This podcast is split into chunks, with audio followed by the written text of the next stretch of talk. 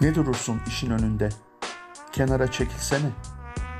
Dünün işini niye bırakırsın geleceğe? Niye saydırırsın gelmişine geçmişine? Böyle mi beslenirsin? Tatminin böyle mi? Nedir seni itekleyen, iştahını tetikleyen? Para mı? İtibar mı? Adının başına küfrü ebediyen koydurmaya değer mi? Sen geldin, sen gideceksin. Bir dirhem büyümeyeceksin. Uzamayacak boyunda, şişinmeyecek oğlunda. İşte bu adam benim babam diye. Savsak geldin, öyle öleceksin. Yazacak hatta mezar taşında.''